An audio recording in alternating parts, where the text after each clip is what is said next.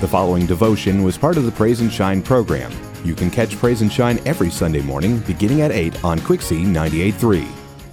How often in our lives do we feel unequipped or unworthy? In every stage of my journey in following Christ, He has asked me to do things that I have felt unequipped to do. I know that without Him, I would fail. I would pray for the Lord to give me strength and confidence so that I could take on any challenge without fear or anxiety.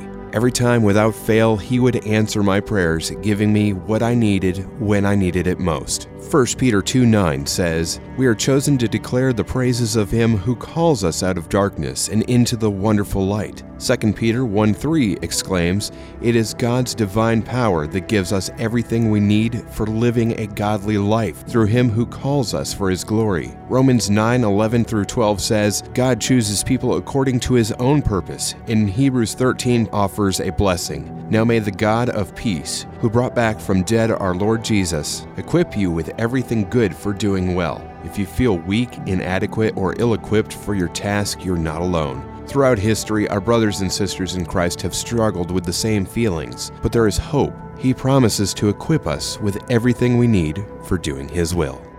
Thank you for listening to the Praise and Shine devotional.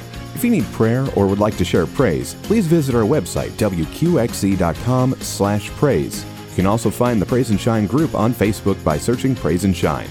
God bless.